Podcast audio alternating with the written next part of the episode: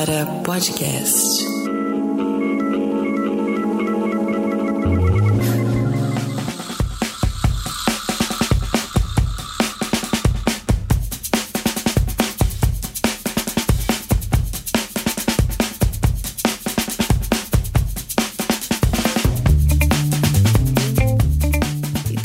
Começando mais um Meteora Podcast. Hoje eu é que faço a abertura para contrariar as estatísticas, para mudar o formato.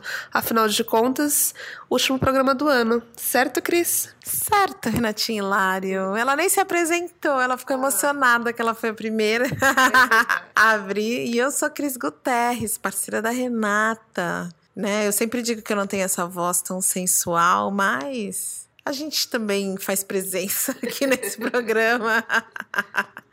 Último programa do ano e a gente achou que era muito importante que fosse um programa só nós duas, falando das coisas boas e das coisas impactantes, fossem boas ou não, que aconteceram no nosso ano.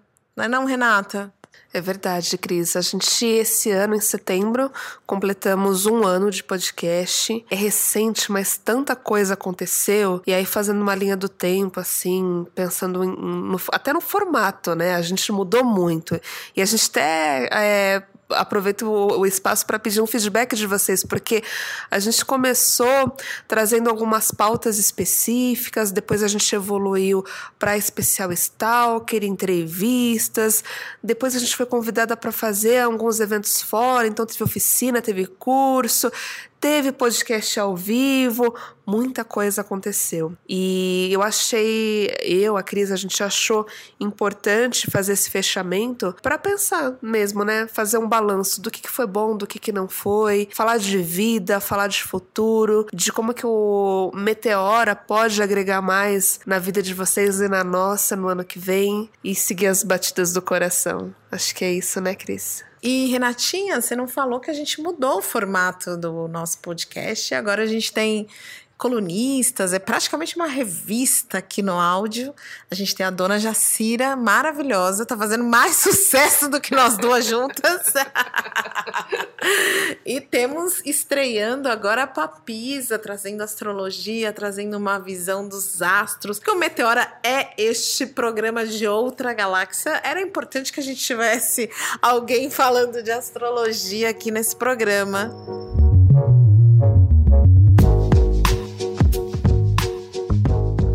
Esse programa aqui a gente tá, a gente resolveu gravar para falar da vida, falar como foi o nosso 2019 e faz parte do nosso 2019 falar quais foram os programas que mais tiveram audiência, né? E o primeiro foi uma gratíssima surpresa, que foi o de educação financeira com a Gabriela Menezes do No Front. E eu não imaginava como a galera quer falar de dinheiro. Eu fiquei tão feliz, imensamente feliz. Eu fiquei maravilhada com a Gabi. Ela é incrível e ela só comprovou pra gente que preto e dinheiro não são palavras rivais. Não. Amei que ela trouxe racionais como referência para várias coisas.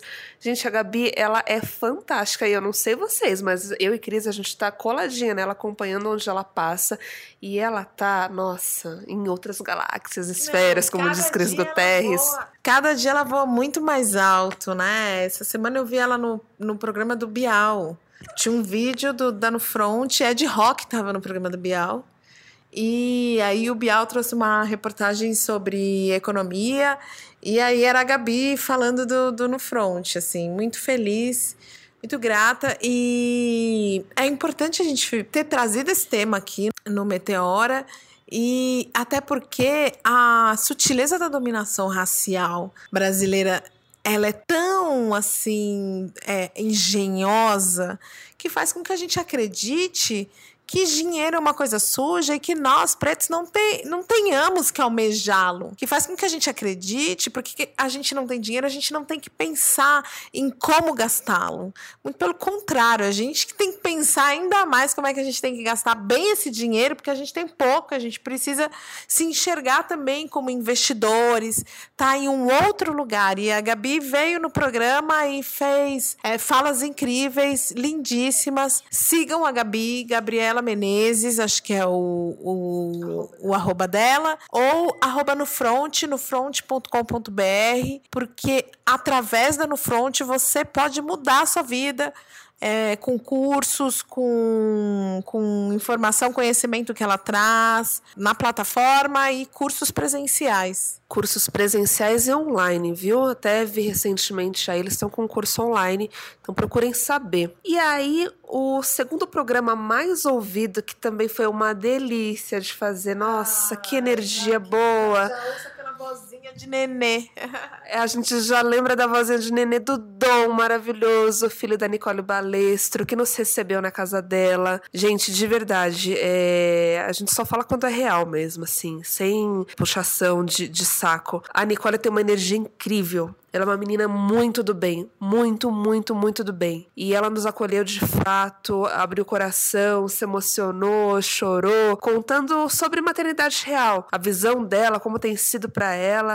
Muitas mulheres, mães se identificaram compartilharam com a gente aí no privado mensagens é, e aí depois disso também veio aquela série de maternidade real, onde a gente trouxe mães diversas, perspectivas diversas, é, por exemplo, mães de encarcerado, uma mãe soro positivo, entre outras. Foi incrível. É, então, para nós, assim, a gente ficou bem feliz quando viu esses números e a gente espera continuar até ano que vem, porque a gente precisa dar voz para outras mães. Isso gerou um trabalho bacana até para compartilhar com vocês por conta dessa série. Uma marca nos procurou para fazer uma campanha de Dia das Mães do ano que vem para validar uma campanha.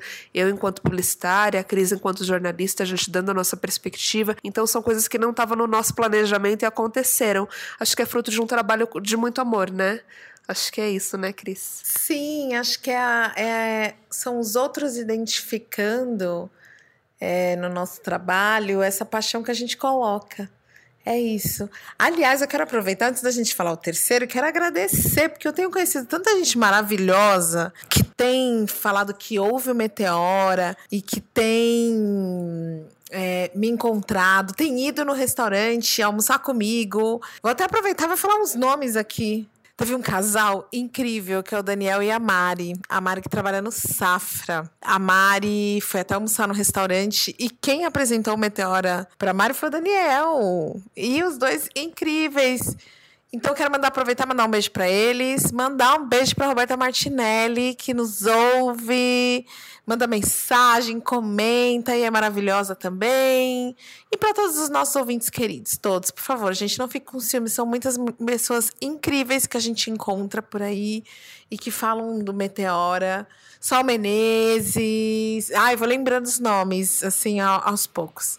E a gente vai citando. E o terceiro programa, que é um dos programas que eu mais tenho xodó, que é o programa que a gente gravou ao vivo de sexualidade lá no restaurante. E teve a Gabi Cabo Verde abrindo com uma dança super sensual, com afrobeat. Desde então faço aula com a Gabi toda semana, todas as quartas-feiras, que ela não me ouça, senão ela vai contar que a gente. os dias que eu falto.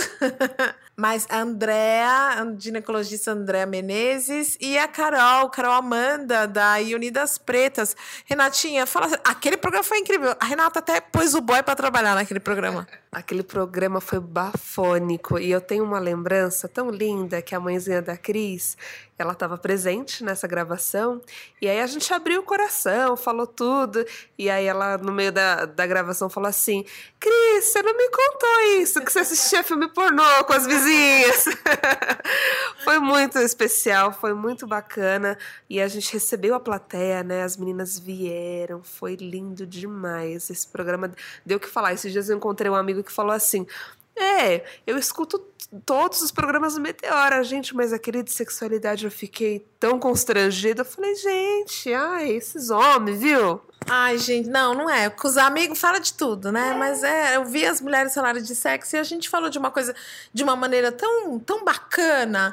Não é nada pervertido, foi natural. Assim, tirar esse tabu que tem sobre o sexo, de que a gente não pode falar, de que a gente tem que se preservar, sabe? Desconstruir o mito de, da beleza, de que uma mulher é, bonita e que merece ser amada é aquela que senta direitinho, que fecha as pernas, que não fala nenhum palavrão, que jamais jamais sequer pensaria em bater uma siririca. Ah, pelo amor de Deus, né? Socorro! Socorro! Que amigo é esse? Já me fala que eu já vou riscar da lista. É, pois é. Então, esses três programas foram os mais é, ouvidos aí pela nossa audiência, mas todos os outros foram muito, muito especiais. Também tiveram uma enorme repercussão. Até hoje, assim, a gente recebe é, pessoas mandando mensagem no inbox falando: Nossa, eu tô maratonando, já ouvi cinco, já ouvi dez. Nossa, então é muito legal.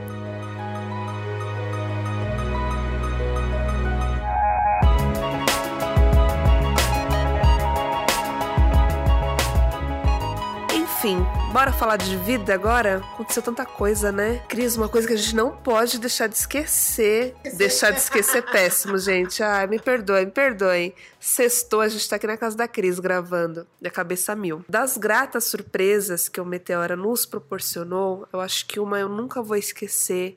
E eu sou grata ao universo eternamente por isso. A gente foi convidada para participar da coletiva de imprensa da Angela Davis, que esteve aqui no, no Brasil. Como é que foi para você, Cris? Não sei como foi pra mim. Aquele um minuto de silêncio. É. Ai, Rê, você sabe que eu não sei nem dizer, porque eu tava tão emocionalmente chapada naquele momento, porque foi logo em seguida que minha mãe faleceu. E é incrível, você perguntou para mim, eu não consegui responder é. mesmo. Eu não, não sei. Foi, foi, foi importante, foi emocionante, mas assim, eu acho que eu tava vendo muitas outras histórias ali, assim. O que eu fiquei muito feliz, feliz de verdade, foi da Angela ter vindo e falado. Gente, por que vocês estão fazendo tudo isso para mim? Assim, vocês já têm mulheres aqui há muitos anos, há décadas, até muito antes de mim mesmo, falando todas essas coisas que eu tô falando agora. Isso foi importante para é, reforçar essa necessidade que o povo brasileiro tem de validar só o que é dito pelo estrangeiro, e não é qualquer estrangeiro, né? Tem que ser um estrangeiro ou dos Estados Unidos ou um estrangeiro europeu, não pode ser qualquer estrangeiro, ou uma pessoa branca. O que a gente fala aqui, enquanto pessoas negras, é sempre tido como mimimi e vitimismo. Precisa vir essa pessoa de fora para validar essa fala, esse discurso nosso, que é um discurso de luta que a gente traz há muitos anos. Isso foi muito importante que a Angela veio fazer aqui. Mas eu, e eu realmente eu não entendi ainda, por todo o respeito que eu tenho pela Angela Davis, todo o alvoroço que fizemos para recebê-la. E a gente às vezes não valoriza mulheres que estão aqui do nosso lado, marchando, tendo uma baita de uma dificuldade para colocar a marcha das mulheres negras na rua para conseguir dinheiro, incentivo, tendo que fazer samba, tendo que fazer festa para arrecadar grana e tal. E a gente deu tudo para Ângela, não que ela não merecesse, ela merece.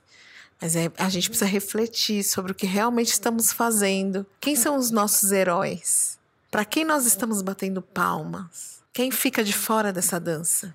Sabe que você falou isso? Eu lembrei muito da fala da Bianca Santana, que é uma pessoa também que veio depois assim da, da criação do Meteora. Então o Sesc proporcionou esse encontro de almas, é, onde a gente recebeu então a Bianca Santana, a Natália Neres. E a Bianca, ela fez a abertura lá no Ibirapuera, naquela noite histórica com a Angela Davis.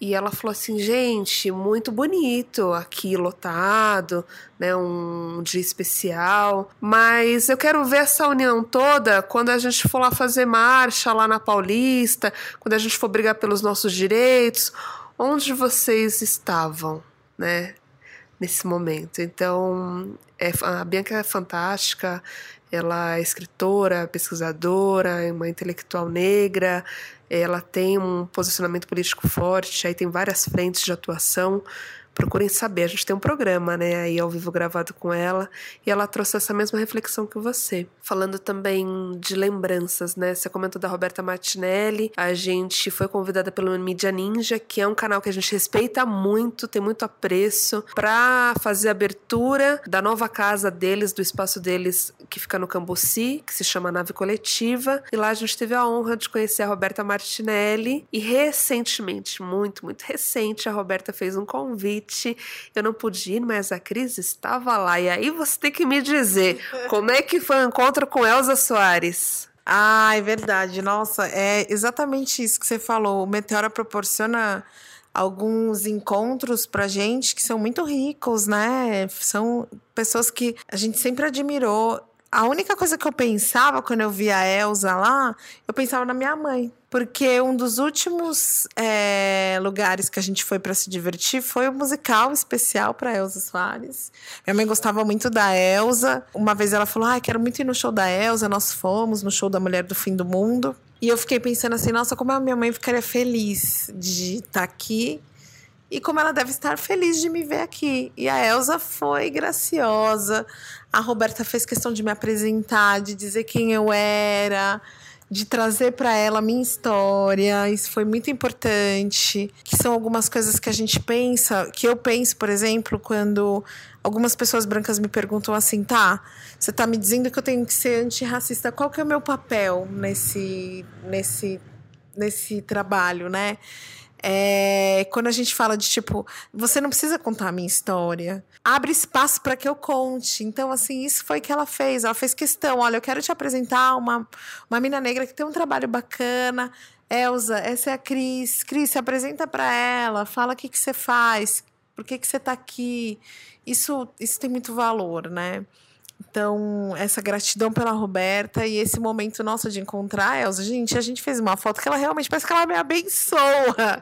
Eu saí de lá com uma energia do tipo, gente, agora realmente ninguém mais segura. Ninguém. Ai, que incrível. Nossa, eu fiquei aqui muito feliz quando eu recebi a, o WhatsApp da Cris com a foto. Falei, gente, que demais.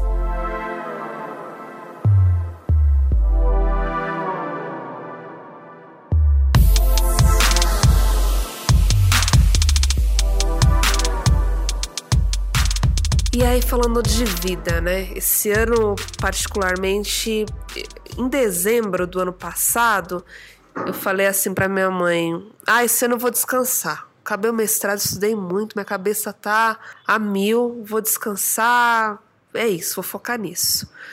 Mas aconteceu tudo diferente, que a gente faz os planos, né? E dizem que Deus ri da nossa cara, porque é Ele que comanda. e foi assim, foi o ano que eu mais trabalhei. Mais trabalhei mesmo. Não sei se todos sabem, mas tanto eu como o Cris temos é, nosso trabalho paralelo.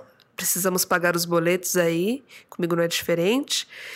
E a gente vai tocando Meteora como um projeto que a princípio era um hobby, era algo para nos deixar feliz, né, para a gente falar o que a gente pensa, valorizar o protagonismo negro, porque a gente não se reconhecia nos outros podcasts, e acabou virando um trabalho, né, também. Isso rendeu muitas ações que acabou me deixando, confesso que exausta não pelo meteoro em si, mas por esses outros trabalhos que a gente tem que fazer aí para seguir a vida, né? Enfim, Acho que a Cris também vai contar um pouquinho para vocês como é que foi para ela.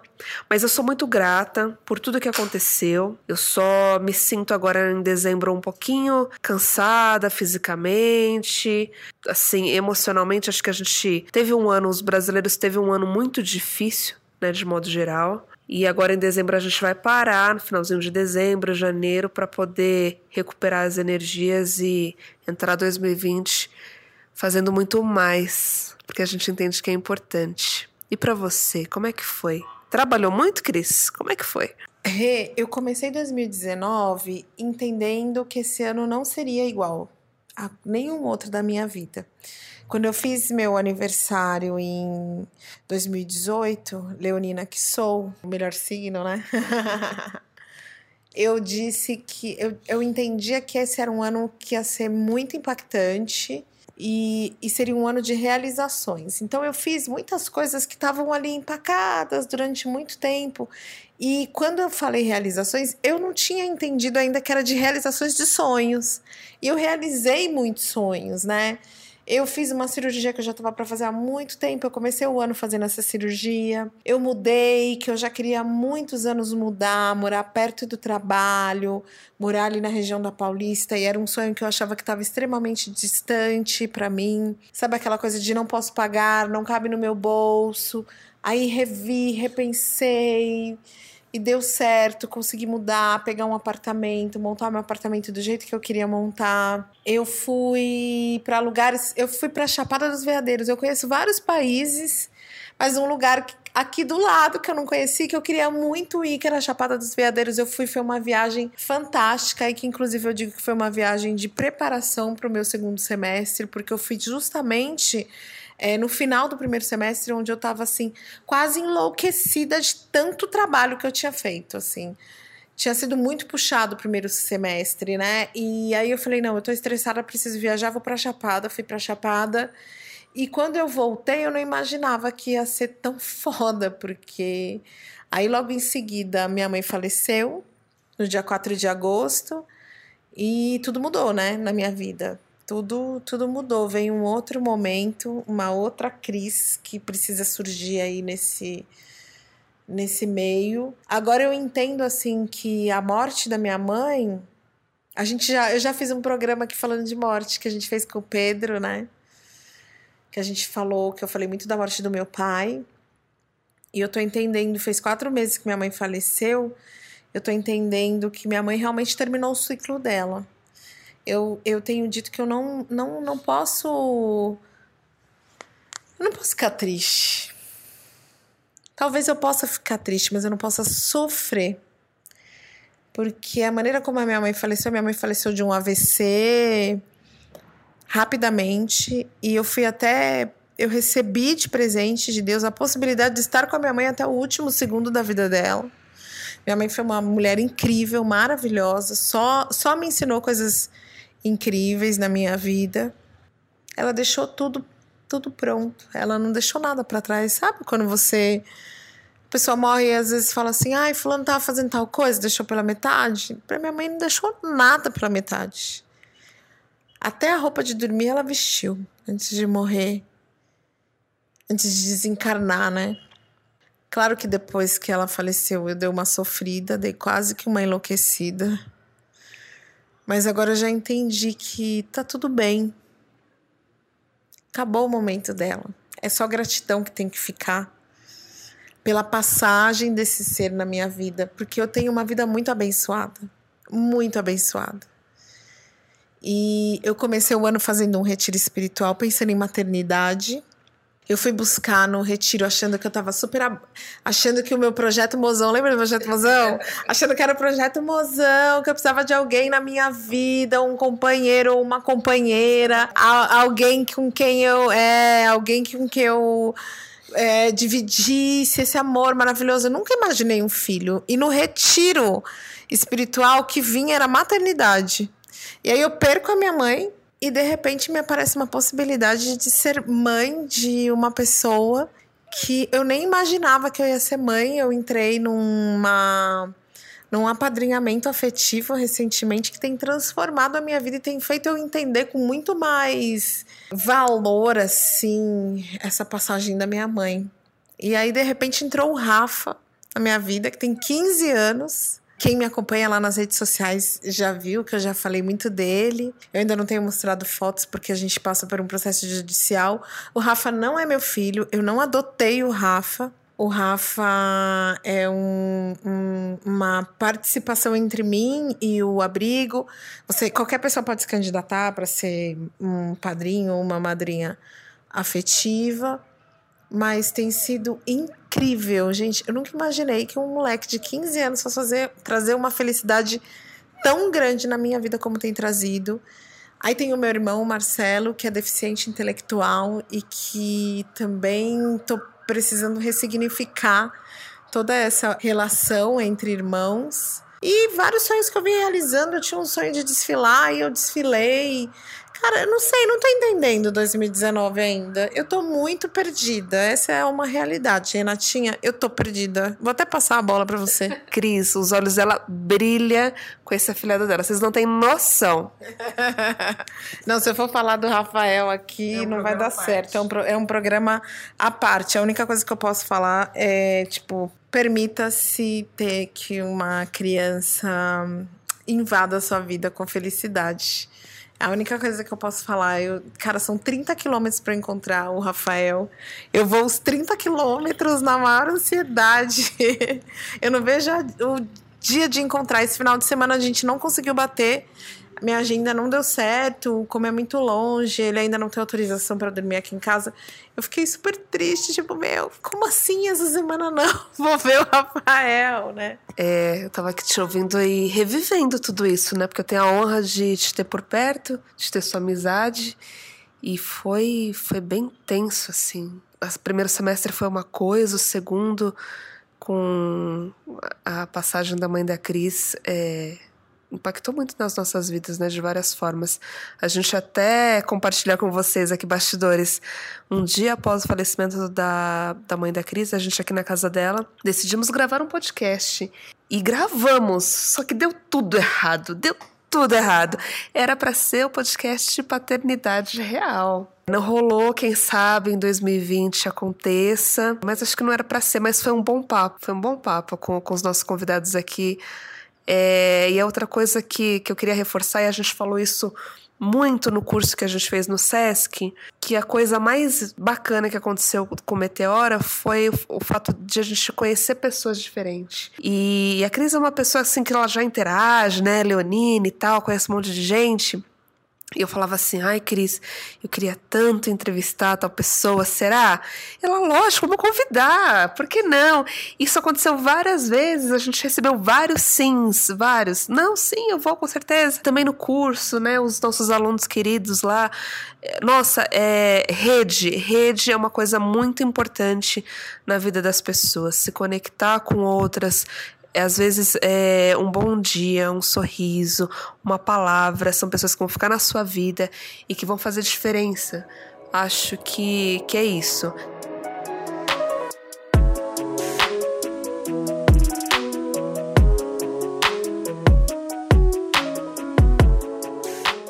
Tava te ouvindo, Cris, estava pensando.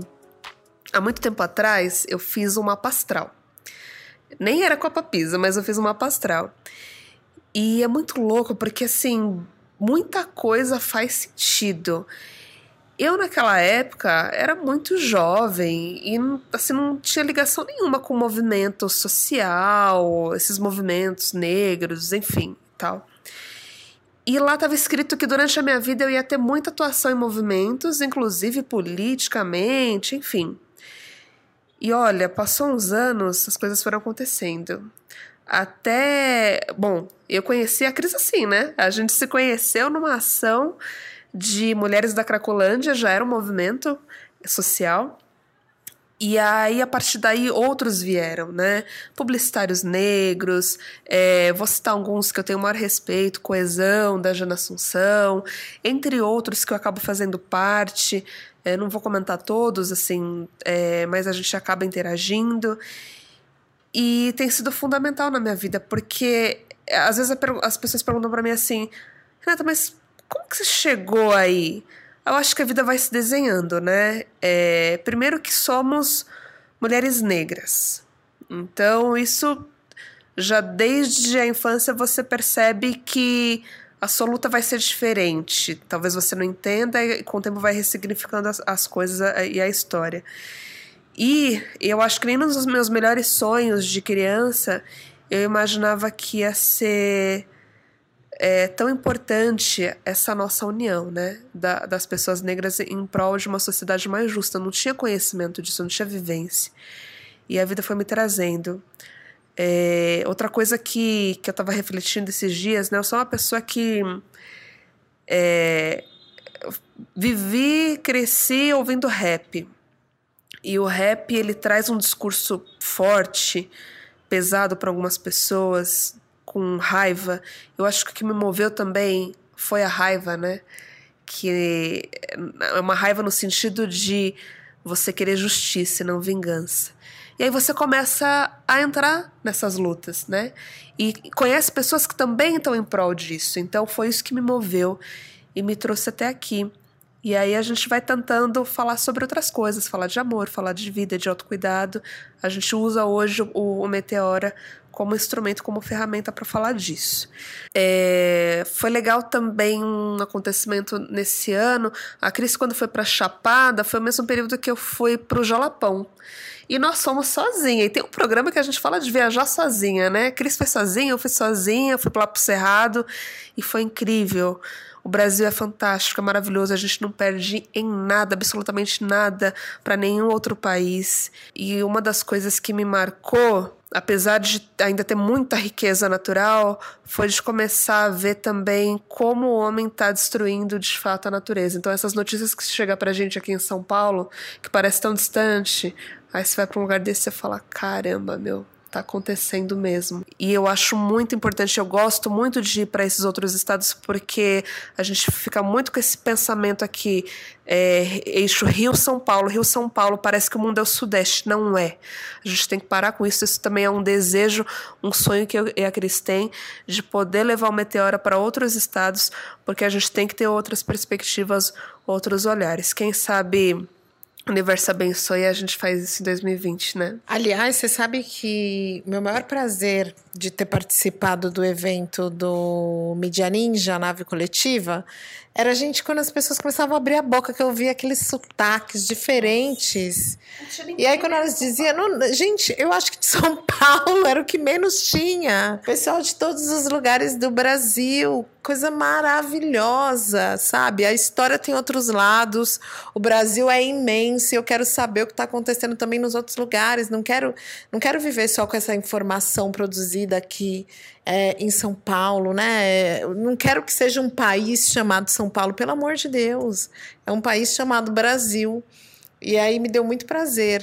É uma coisa antes de partir para o final que eu queria comentar também sobre o meu 2019 é, foi a mudança de, de carreira, trabalho. Eu já vinha trabalhando numa área há muito tempo, é, não era exatamente a minha área de formação e eu queria mudar. E aí eu coloquei, determinei isso na minha vida em dezembro de 2018, não abri mão disso e fui é, entendendo o cenário, o mercado e as coisas foram se desenhando. E é aquilo, né? Você tem a certeza que você quer aquele emprego, aquele trabalho e se planeja e tal, e às vezes não rola.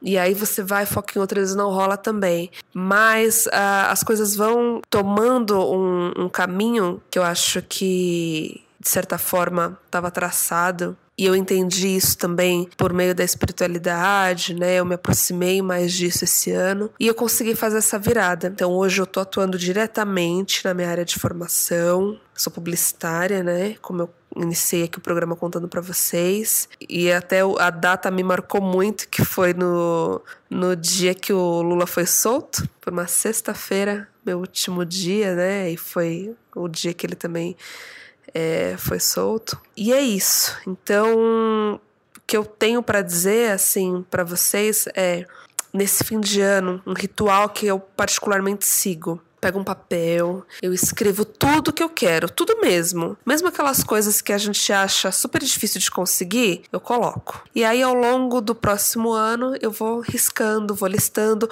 Um ritual que eu fiz também foi começar a escrever em bilhetinhos para mim de momentos especiais, de coisas legais que tinham acontecido. E aí eu fui guardando, fui guardando, fui guardando, pra depois de um tempo abrir e começar a agradecer, sabe? Pelas coisas boas que acontecem. Às vezes a gente esquece de agradecer. Então eu fiz isso, foi muito su surpresa, assim, para mim, nossa, porque a gente esquece, foi legal registrar isso. Então esse é meu ritual, eu faço todo ano, não sei se vocês fazem, mas aconselho, acho que foca ali, é, coloca tudo o que vocês desejam. E o lance do trabalho foi algo que eu almejei e super rolou. Tô bem feliz com, com como as coisas estão caminhando e que 2020 veio assim com energias maravilhosas, com amigos tão especiais quanto que os nossos permaneçam, né? Como diz Black Alien, meus amigos são os mesmos, eles fazem jus. e que então que permaneçam esses, que venham novos, que tenha muito amor, muita saúde. Saúde é fundamental para nós, para os nossos, para vocês. E vamos em frente, certo? Eu faço também o da gratidão. Eu tenho uma, um potinho que é o potinho da gratidão e eu escrevo toda noite três coisas pelas quais eu sou grata e dobro no papelzinho e coloco lá dentro. Quando eu tô mal, eu vou e abro e começo a ler. E é muito bacana, porque assim, é uma reflexão do meu dia, uma reflexão da minha vida, porque de repente quando você vai ler, você, você descobre assim, um grato, sou grato porque eu enxergo, e aí você lembra do porquê aquele dia a gratidão era por enxergar, sou grato por ter conseguido comprar um sorvete, né? E, e, isso me ajuda muito, muito, muito. É a caixinha da gratidão. Quando eu comecei, eu aprendi a fazer uma lista. Era faz uma lista. E sem, a pessoa que me ensinou é, foi no momento da minha vida em que eu tava muito mal e ela falava assim: faz uma lista de todas as coisas que você é grata para você avaliar se realmente a sua vida é tão mal assim, né? E é isso, eu tenho dito muito isso depois que minha mãe, principalmente depois que minha mãe foi. E a Natália Souza, que é uma jornalista que me ajudou bastante nesse momento, porque ela também já passou por essa situação, ela, outro dia, ela postou uma, uma foto com uma frase linda. Dizia mais ou menos assim: eu, eu tenho tanto, tanto na vida, Deus já me deu tanto, que mesmo quando me tirou muito, ainda ficou muito. E é exatamente isso minha vida, né? Mesmo quando me tirou muito, porque já morreu meu pai, já morreu minha mãe, e ainda assim me ficou muito. O que me ajuda a mover tudo isso é a gratidão, com certeza. Não tenho dúvidas de que esse sentimento de gratidão é que acaba me, me preenchendo principalmente nos momentos de tristeza. E para 2019, nossa, 2020, Cristiane. 2020 eu quero tudo. Eu quero tudo que eu tenho direito. E mais ainda. E eu não quero pouco, não. Eu quero muito. Muito. Eu não sou mulher para pouco. Eu sou mulher para muito. E eu tô com essa, com essa sensação, com esse, com esse desejo de correr atrás em tudo na minha vida. Não vou, não vou deixar que nada faça com que eu mereça qualquer coisa, as coisas de qualquer jeito, qualquer quantidade, não. Eu quero muito. Eu mereço muito e eu vou atrás de muito. Ouviu, né, universo? Ela quer muito. Se prepare. É, só para não perder isso, porque a gente estava falando de gratidão, de potinho da gratidão, e eu lembrei de um ensinamento que eu tive de Mamãe de Santo, quando eu fui para Salvador, eu fiquei hospedada na casa dela lá no Pelourinho, e ela me, me, passou um ensinamento que eu nunca esqueci e eu quero compartilhar com vocês. Ela falou assim: Renata, sempre tenha na sua bolsa uma bolsinha, uma necessaire simples, sei lá, uma bolsinha onde você coloca um absorvente, um batom, um pente, essas coisas assim de mulher, sabe? E antes com ela na rua, porque você vai encontrar pessoas em situação de rua e aí você vai fazer o seguinte: você vai entregar para ela, vai olhar no olho, vai falar assim: você é importante, você é especial, tá aqui para você. E ela falou: repasse isso para suas amigas. Eu acho, gente, que o grande lance da vida é a gente fazer a roda girar também. Quem ganha somos nós. Então, é, uma coisa que eu gostaria muito para 2020 é me policiar mais nessa vida louca que a gente tem em São Paulo, de não deixar o olhar humanizado de lado. A gente, a Cris mora aqui próxima à Paulista, na Augusta, eu trabalho na Paulista, e o que tem de pessoas em situação de rua, depois especificamente da ação lá do Dória, da tentativa de acabar com a Cracolândia, que não acabou, né? Espalhou muito pela cidade, mas ainda existe lá na região. É, tem muita pessoa em situação de rua aqui nessa região onde a gente é, convive mais. E, e eu não quero perder esse olhar humanizado. Então, assim, se a gente puder ser gentil com essas pessoas ou com, com as pessoas que cruzam o nosso caminho no dia a dia, pelo menos um, uma palavra, um sorriso, alguma coisa. Acho que esse é um compromisso que eu quero assumir comigo, sabe, para 2020, porque muitas vezes a gente esquece. A gente esquece mesmo. Ah, mais um, é mais um. Naturaliza, e não é mais um. São pessoas. É, acho que é isso. Compromisso pessoal. Então é isso, Renatinha. Vamos ficando com mais um Meteora Podcast, o último de 2019, mas não é o último de nossas vidas, porque olha, anota bem esse nome, Renata Hilário, anota bem Cris Guterres, anota bem Meteora Podcast, porque a gente vai chegar muito longe. É isso, meus queridos, minhas queridas, queridas. Muito obrigada por tudo, muito obrigada por esse ano. Foi uma honra, a gente está muito feliz por tudo que aconteceu. Obrigada, dona Jacira, obrigada, Papisa. Tamo junto ano que vem. Obrigada, Clube da Preta, nosso apoiador. É isso. Agora vamos em frente com as melhores energias. 2020 nos aguarde. Um beijo. Beijo.